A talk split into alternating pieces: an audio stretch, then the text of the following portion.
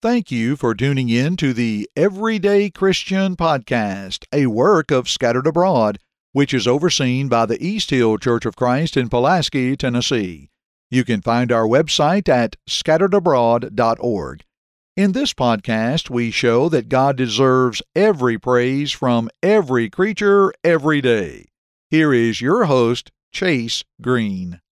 Hello and welcome to season four, episode 21 of the Everyday Christian podcast. I'm your host, Chase Green. This is season two with the Scattered Abroad network of podcasts, and this is our last episode of this season. So the season has definitely flown by, but we appreciate you sticking with us for this season. We hope that you have enjoyed some of the topics that we have covered on this season of the Everyday Christian podcast. We hope that you've also enjoyed some of the other podcasts at the Scattered Abroad Network, be sure to go and check out all of those uh, as we have podcasts for each day of the week. And you can find them at scatteredabroad.org or just search Scattered Abroad Network in the App Store or the podcast source of your choosing. We have been talking on the podcast, uh, the Everyday Christian podcast. We've been talking to Brother Joey Davis the past few weeks. And we're going to wrap up our discussion with Brother Joey this week, talking about mentorship opportunities. Last week, we were talking about Titus chapter 2 and uh, the various meanings of all the different uh, traits that should be mentor- mentored for the next generation in uh, that passage. And we're going to talk about a few more things about mentorship in general for this week's episode. And then we're going to go into uh, preacher mentorship, which is something that uh, Brother Joey Davis has had the privilege and opportunity to do uh, several times uh, there in Roanoke, Texas. So, uh, thank you again for joining us for this episode of the Everyday Christian Podcast. We hope that you enjoy. Well, let's transition uh, to our next portion now. And uh, we want to ask you, Joey, what are some expedient ways of accomplishing all of this through mentorship, through spending time together, etc.? I mentioned the Titus 2 style meetings earlier. What are some other ways that we can really emphasize these things through mentorship? Making the time for it first. You know, I mean, nothing gets done if you don't make the time for it. So in congregations, you know, I've actually I've spent some time thinking about this even at home at Roanoke, how we can do more to mentor uh, our our younger uh, people. Uh, so maybe class settings that are designed to promote uh, that kind of interaction and discussion.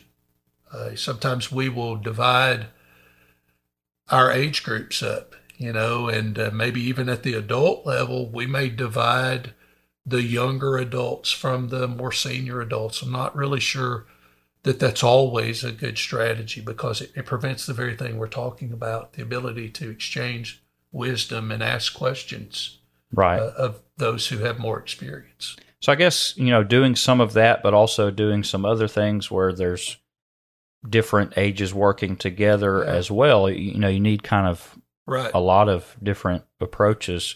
I like what you said about making time for it because we are so rushed, so rushed as a society now. And I think prioritizing our time is key. We need to be spending time together. I think about Acts chapter 2, uh, daily in the temple, and, and from right. house to house they broke their bread. So they spent time together all the time. And it actually says daily in that context, right. which is it seems like it's impossible today because how rushed we are, but we've got to take some time out for one another. And you know, each congregation is going to be unique in the way that they can best address it. I just it seems to me taking the step to do it is is the critical thing. You know, preachers, elders, other leading men in the congregation in a proactive way inaugurating and giving some authority, you know, identifying individuals in the congregation who are capable of doing more and putting them in the situation to do that.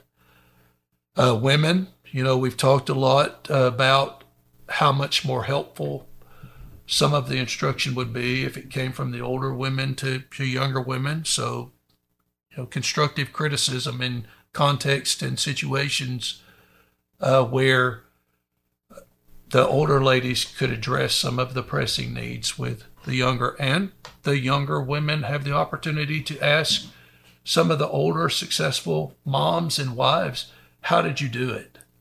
You know, we just we need to make more time for those kind of exchanges. Absolutely. Well, with the last few minutes that we have remaining, I'd like to transition back to preachers for a moment.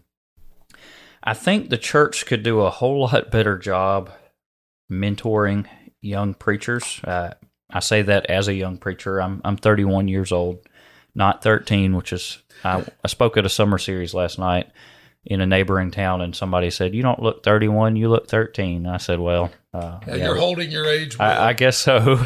but anyways, I, I'm a fairly young preacher for sure, but I think we could do a better job of mentoring young preachers, and I'm thankful for the time that I had. You know, two years at preaching school. I think it was excellent. I learned a lot. I do think most of it was academic in nature, though. I do wish there was a way to get more real world experience. And I feel like it's crucial for older preachers uh, and elders as well, and just older members to kind of take younger preachers under their wing, especially guys who are in their 20s and 30s and are figuring this out. Maybe we haven't been on the job very long. I feel like it's extremely important to mentor us. And I'll kind of let you take it away in just a second, but to illustrate an example, we preachers oftentimes joke about job listings. We say, uh, church so and so in Podunk, Mississippi. We want a preacher with 30 years' experience, married with two or three kids, 35 years old, interested in sports, theater, art, science, experience with soup kitchens, good with kids, good with older folks, etc. Salary $35,000 a year. Uh, you must provide your own house. And we, we look at job listings like that and we're like, well, this seems impossible. Right. Uh, not only from the, the salary perspective, I, I kind of threw that in there uh, just because sometimes that is the case, but also you want a preacher with 30 years of experience who's 35 years old. So he's been preaching right. since he's five. And in all seriousness, they don't say 30 years experience, but a lot of times they will say three, five years experience. And a guy fresh out of school does not get opportunities because nobody's willing to take a chance on that guy who doesn't have experience. So I want to talk about internships that you have experience with. I really want to emphasize that a lot, but then also just mentoring a preacher. Maybe he didn't get the luxury of having an internship, but still maybe an older preacher uh, coming in and, and kind of doing it the right way, mentoring him and, and helping him as he's figuring this out. Yeah. So there are two extremes when you talk about this, the situation or the path of of development for preachers. There, there's the mentality or mindset that says no preacher schools, right? That uh, you you should you should get just go into a congregation and and work there with you know with an older uh, preacher on the job training, I guess. Exactly.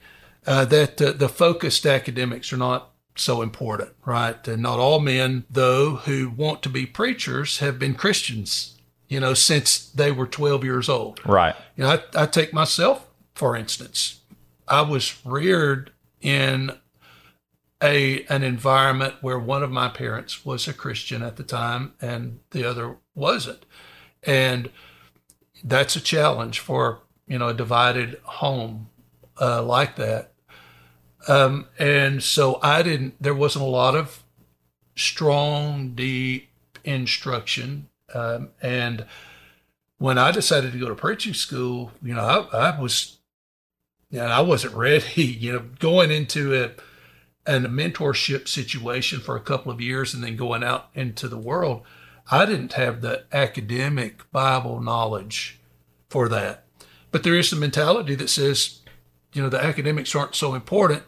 You know, just go go to the work. Right. Uh, and then, you know, there's the side that is typically our experience, right? Go to school for two years, get the academics, and then go figure it out. Right. Have fun. exactly.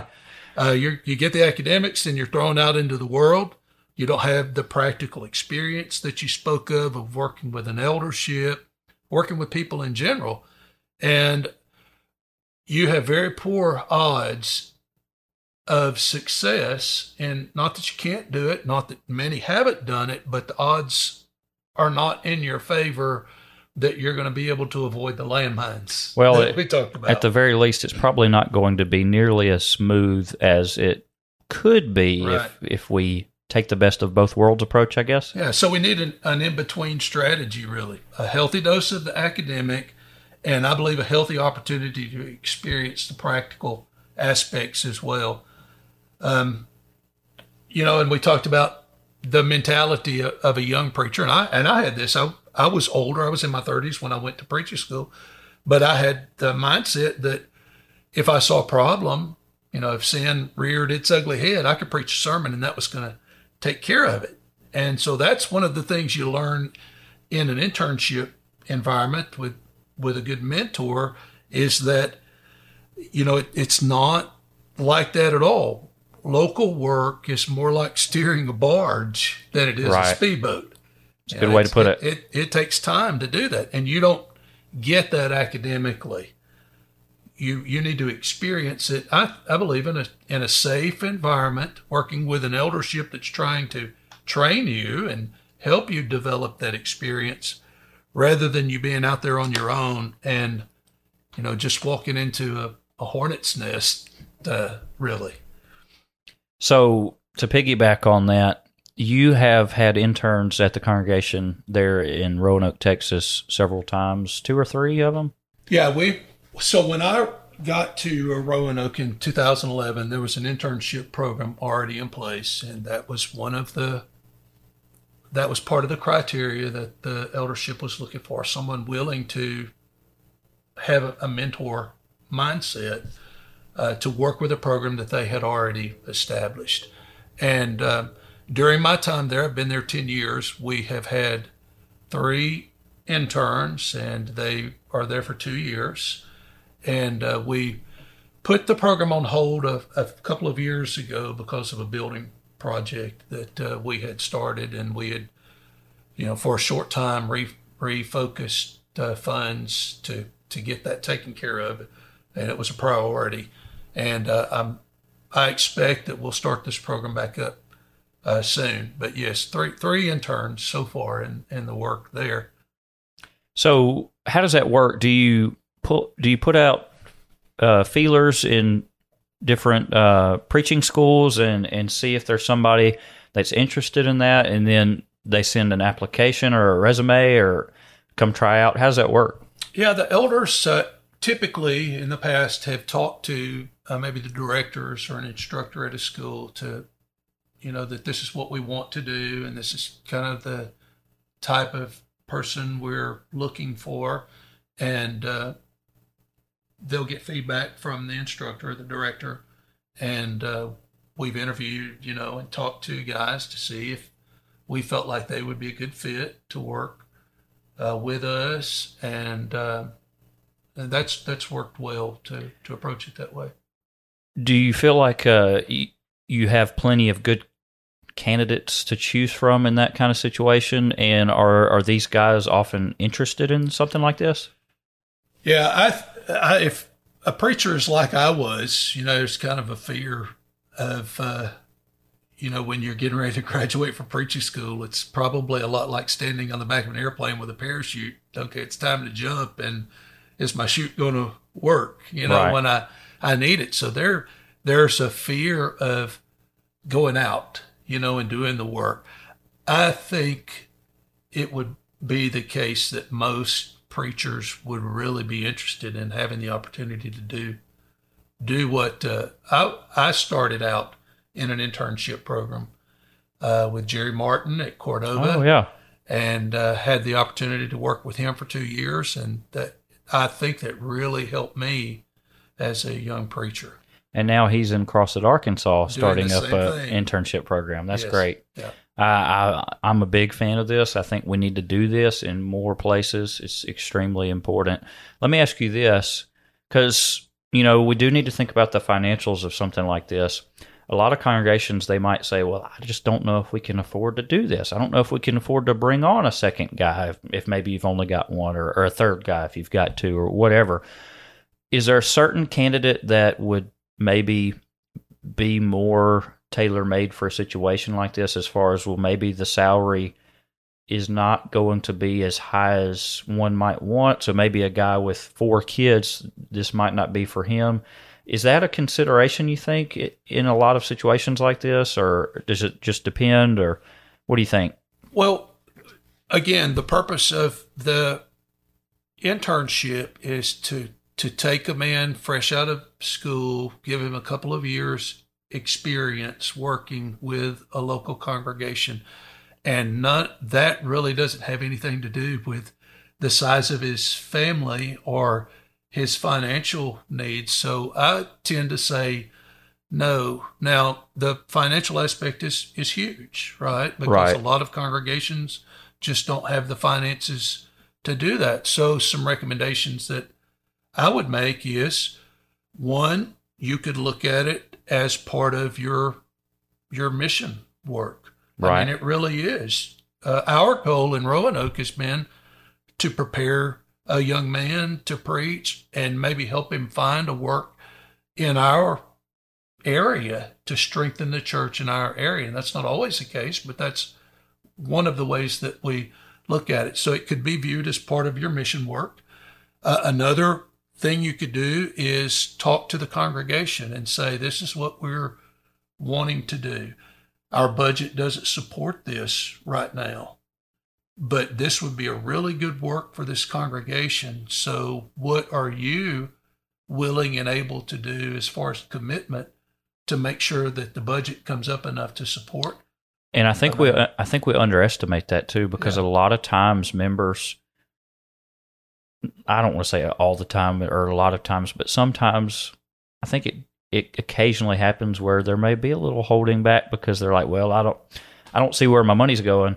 Well, and they see something like that and they say, hey, I've been looking for an opportunity to give to something like this. Right. I, you know, people, and, and we're like this in other aspects of our life. You know, we don't want to stick money somewhere that it's not going to be productive or resourceful.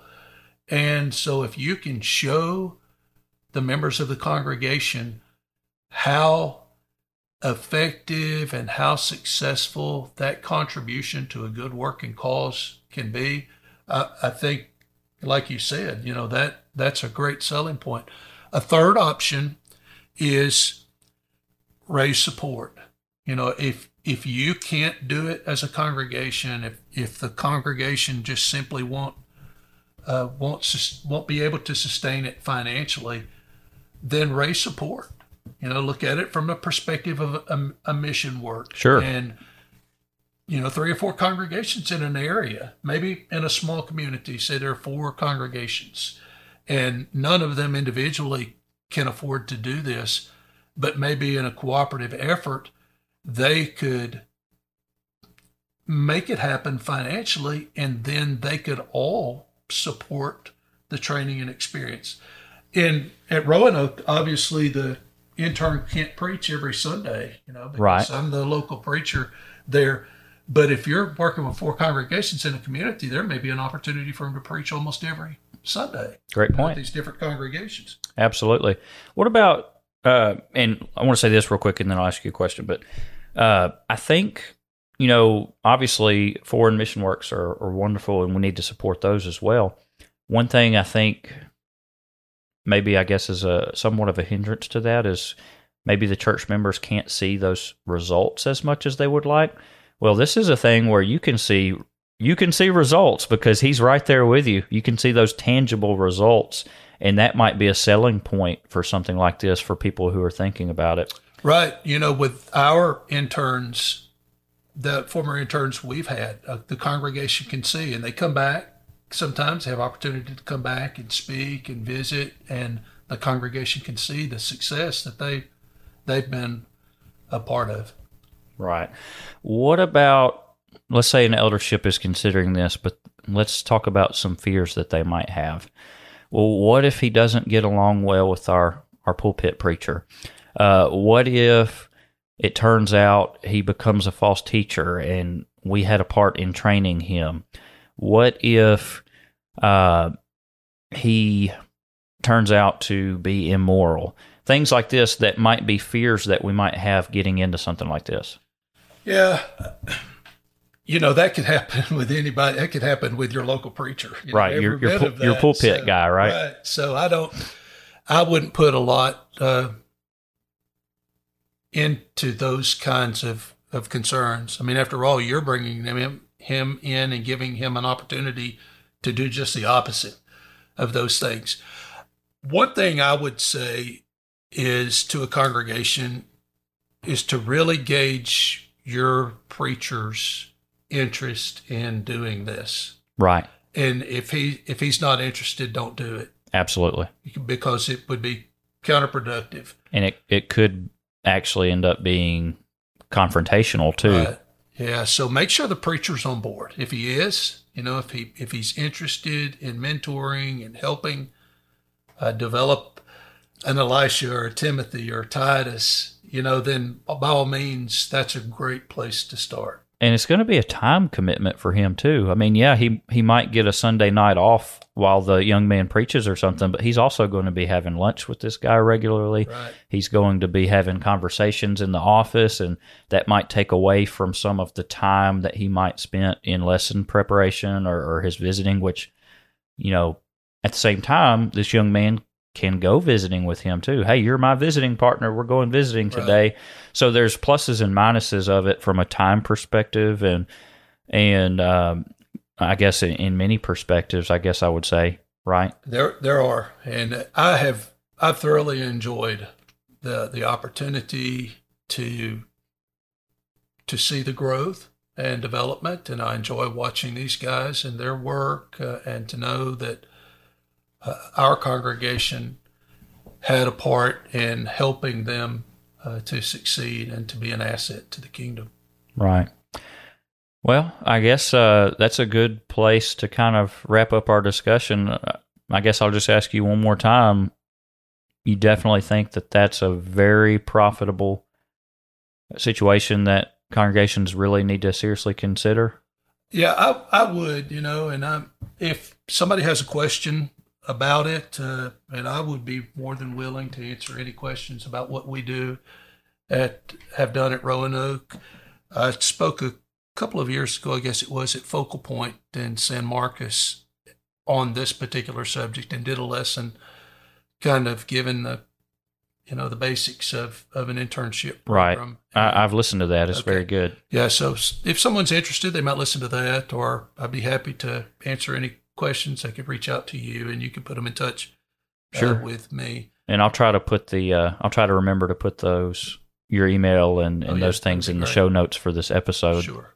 So I don't know if I'll get an opportunity to say this before we cut off, but I just want to uh, make a comment about the work that uh, you guys are doing with Scattered Abroad. Trem- tremendous uh, work, and I believe y'all are doing a lot of good, uh, great good. I've put a lot of miles walking around uh, the city of Roanoke, listening to all of you on uh, your podcast. So keep up the good work. Uh, it's it's really needed, and I think a very beneficial asset to the Well, church. Well, we certainly appreciate that, and uh, it's it's gotten off the ground in, in the last year or so, and it's really starting to uh, increase in in uh, I guess visibility out there, and, and people are finding out about it, and so we're really thankful for that, and uh, we're really thankful for guys like you coming in and Absolutely. and being on our podcast. So uh, again, just thank you so much, and uh, you, what, how long was the drive? Was that about an hour? It's about an hour. about an hour drive that Joey uh, did to uh, come up and speak to us on the of course, where I come from,